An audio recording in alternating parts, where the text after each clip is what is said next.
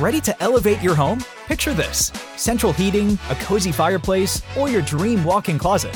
Build a backyard oasis, go green with solar panels, or start a business. It's all possible with Figure's home equity line of credit. Unlock up to $400,000. Apply online in five minutes. Funding in as little as five days. Head to figure.com and transform your home. Figure Lending LLC, DBA Figure, Equal Opportunity Lender, NMLS 1717824. Terms and conditions apply. Visit figure.com for more information. For licensing information, go to www.nmlsconsumeraccess.org. Old Man Winter here. If I had it my way, it would stay winter all year long. Short days, wind chill, black ice, and a good polar vortex. Oh, heaven! Wait, is it getting warm in here? Your cold snap is over, Old Man Winter. Spring has arrived. Spring. Spring is here, which means it's the perfect time to get away in the Hyundai you've always wanted. Visit the Hyundai Getaway Sales Event, where you can get great deals on all of our award-winning Hyundai models, like the tech-filled Tucson and Kona, as well as the spacious Palisade. Enjoy wherever you go with the peace of mind that comes with America's best warranty and three years or 36,000 miles of complimentary maintenance. But hurry in, these deals won't last. Add more joy to your journey at the Hyundai Getaway Sales Event. Now get 0% APR or up to 1500 bonus cash on the Hyundai Tucson. Now, during the Hyundai Getaway Sales Event. Offers end soon. Call 562 314 4603 for details. It's time to take command with former NFL tight end Logan Paulsen and former Commanders beat reporter Craig Hoffman.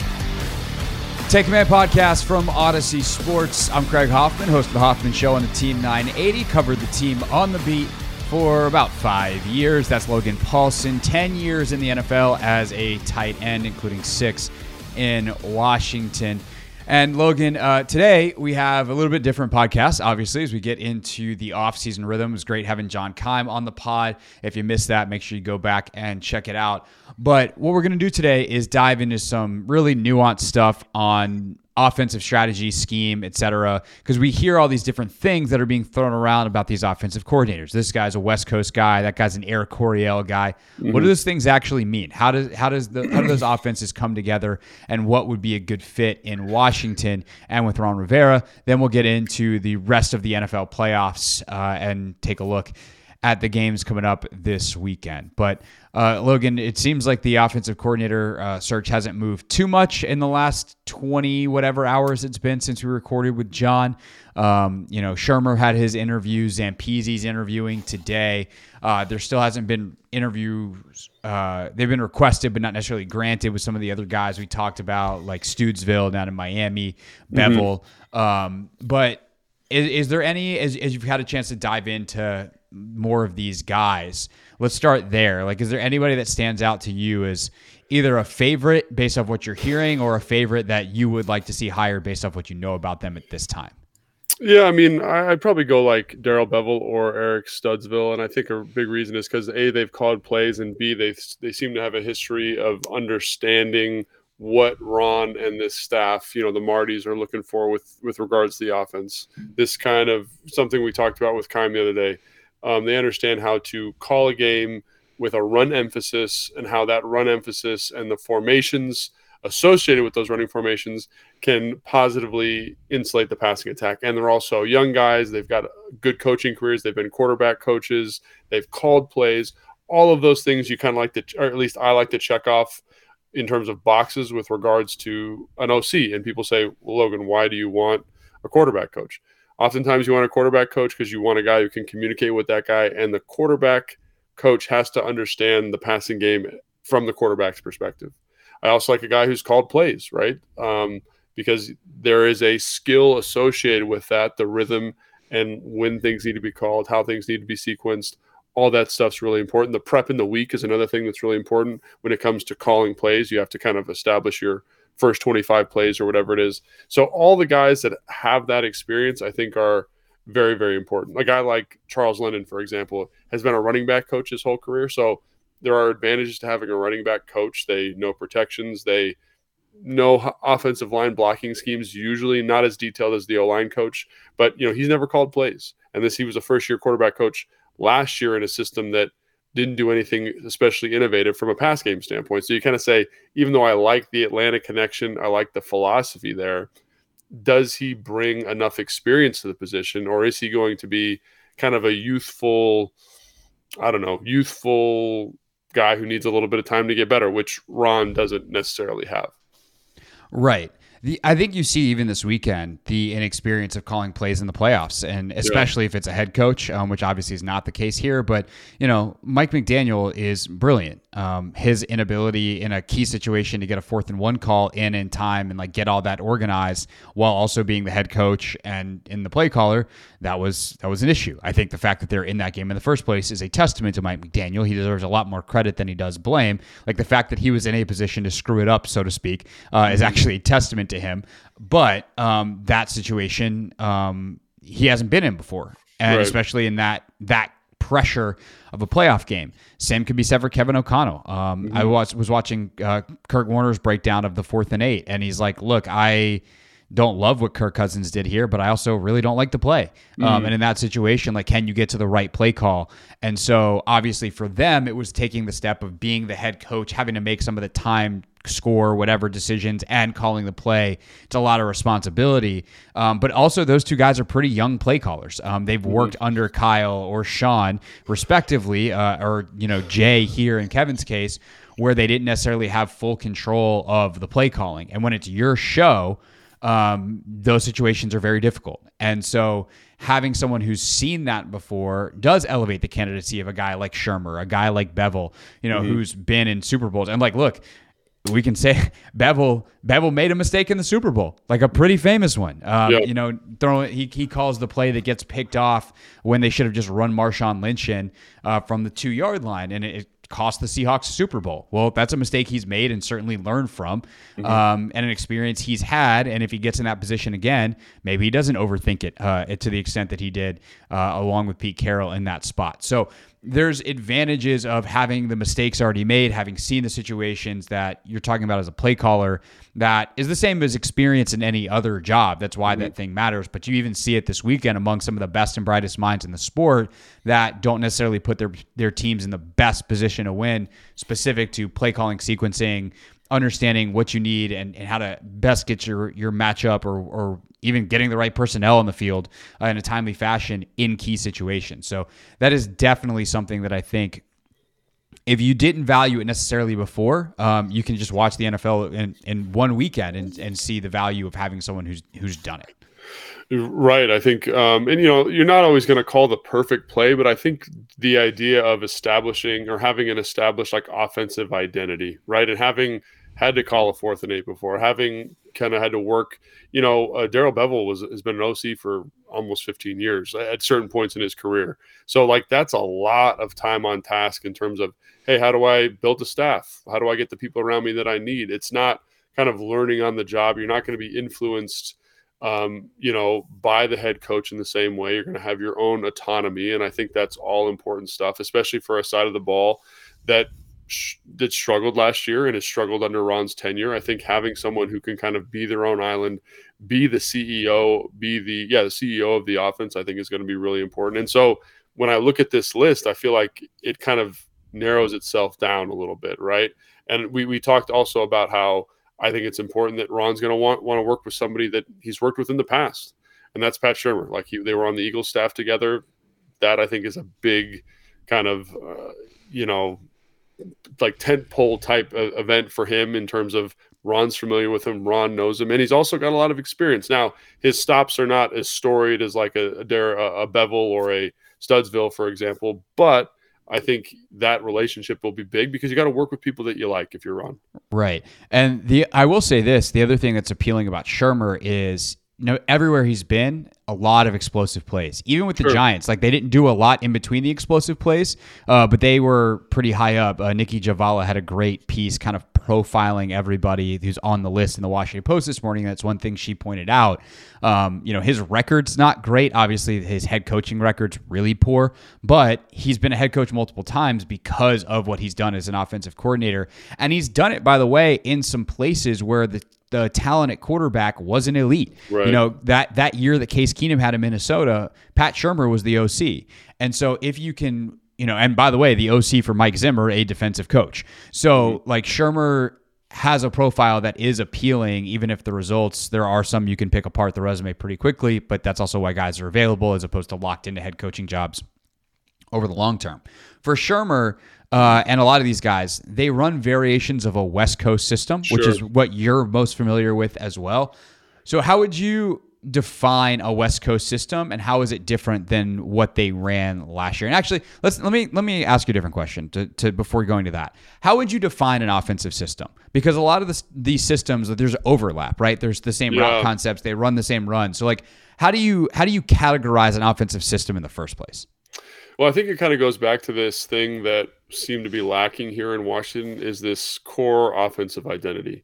What do you want to be? How do you want to create mismatches and create space in the context of your offense. So, you know, Kyle Shanahan, Matt LaFleur, um, the Minnesota staff, uh, uh, uh, Miami staff, they are all kind of of this same ilk. They want to say, we're going to run the football out of these formations. We're going to throw the football out of these formations. We're going to make it hard for defenses to key on tendencies based on what we do. And we're going to not only stretch the field vertically, we're going to work really hard to stretch the field horizontally. And that to me is maybe the biggest distinguishing factor in like the West Coast offense and like the, what that means is you're trying to stretch the field horizontally, make them de- defend every blade of grass between that that 56 yard field. And not a lot of teams do that, right? But I think you bring up an excellent point in that even though Kyle, for example, is a West Coast coach. He has Air Coryell passing concepts in his offense. They they have kind of infused themselves. Now he gets to them in different ways than let's say Scott would get to them, but they're all kind of overlapped. It's the thing that again defines his offensive perspective is that core tenet of everything should look approximately the same um, to start the down, and the defense shouldn't be able to tell the difference. And we want to work again. This is a, something I've said a lot to subvert defensive expectations of our offense, throwing out of heavy personnel, running out of light personnel, finding good matchups, finding good angles.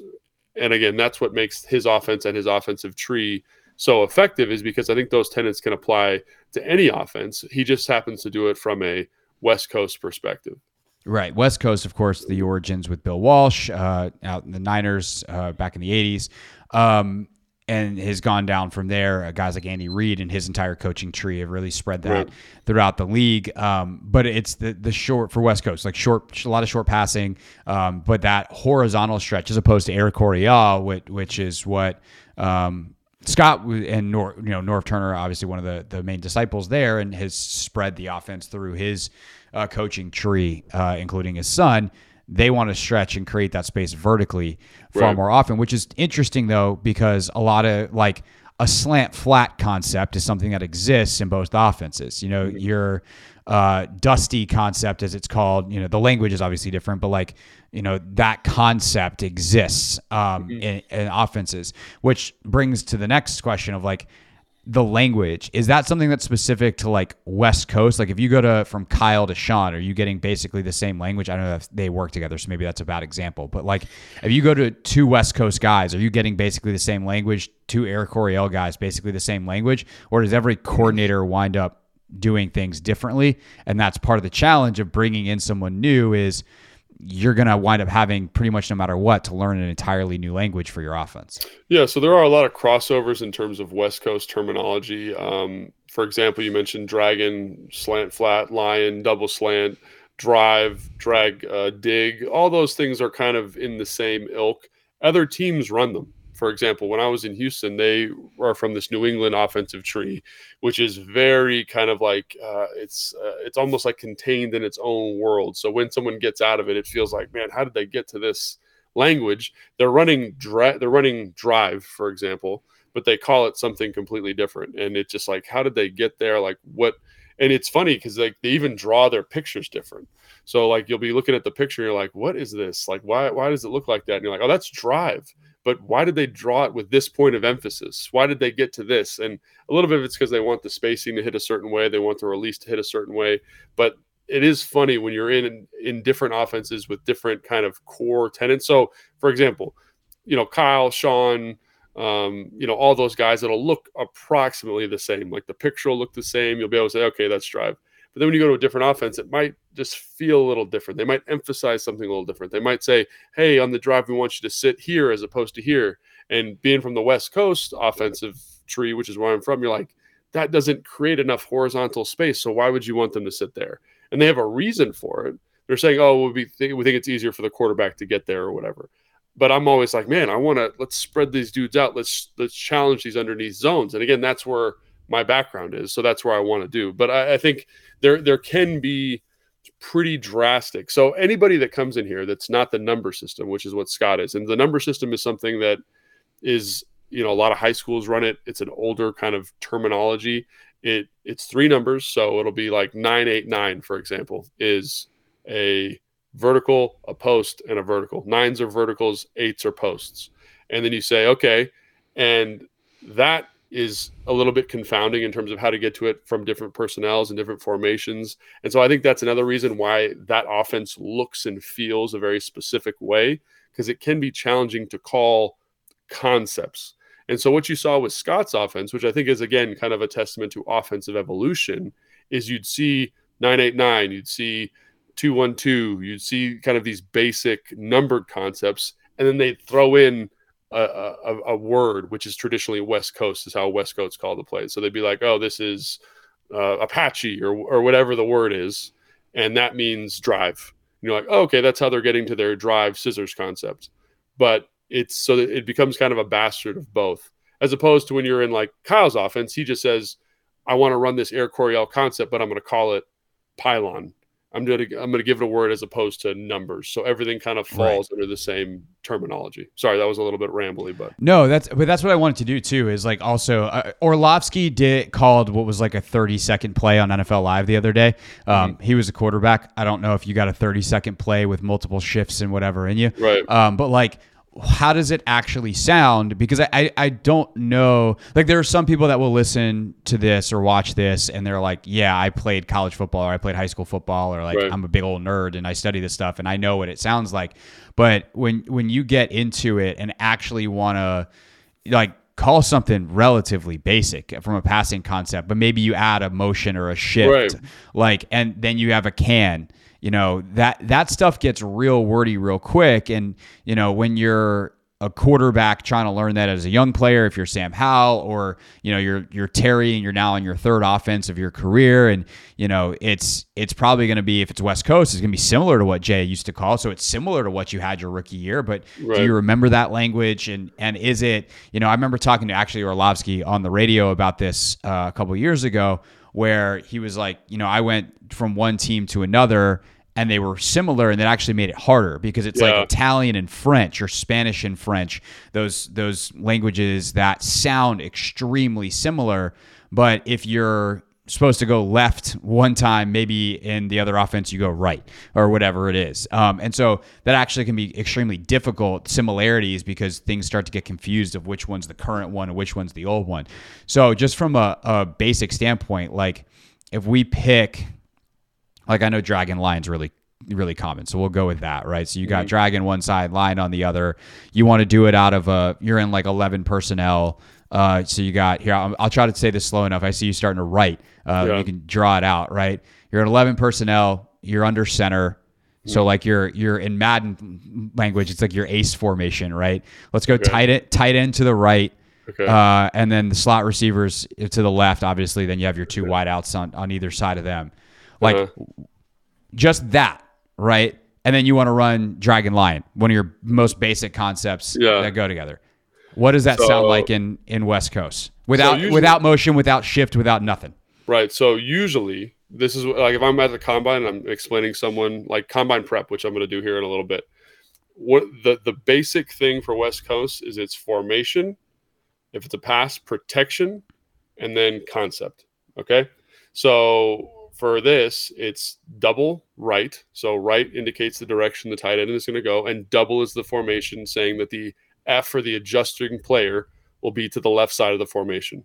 Okay. So tight end right, adjuster left. So you get your X, F, Y, Z, right? Good.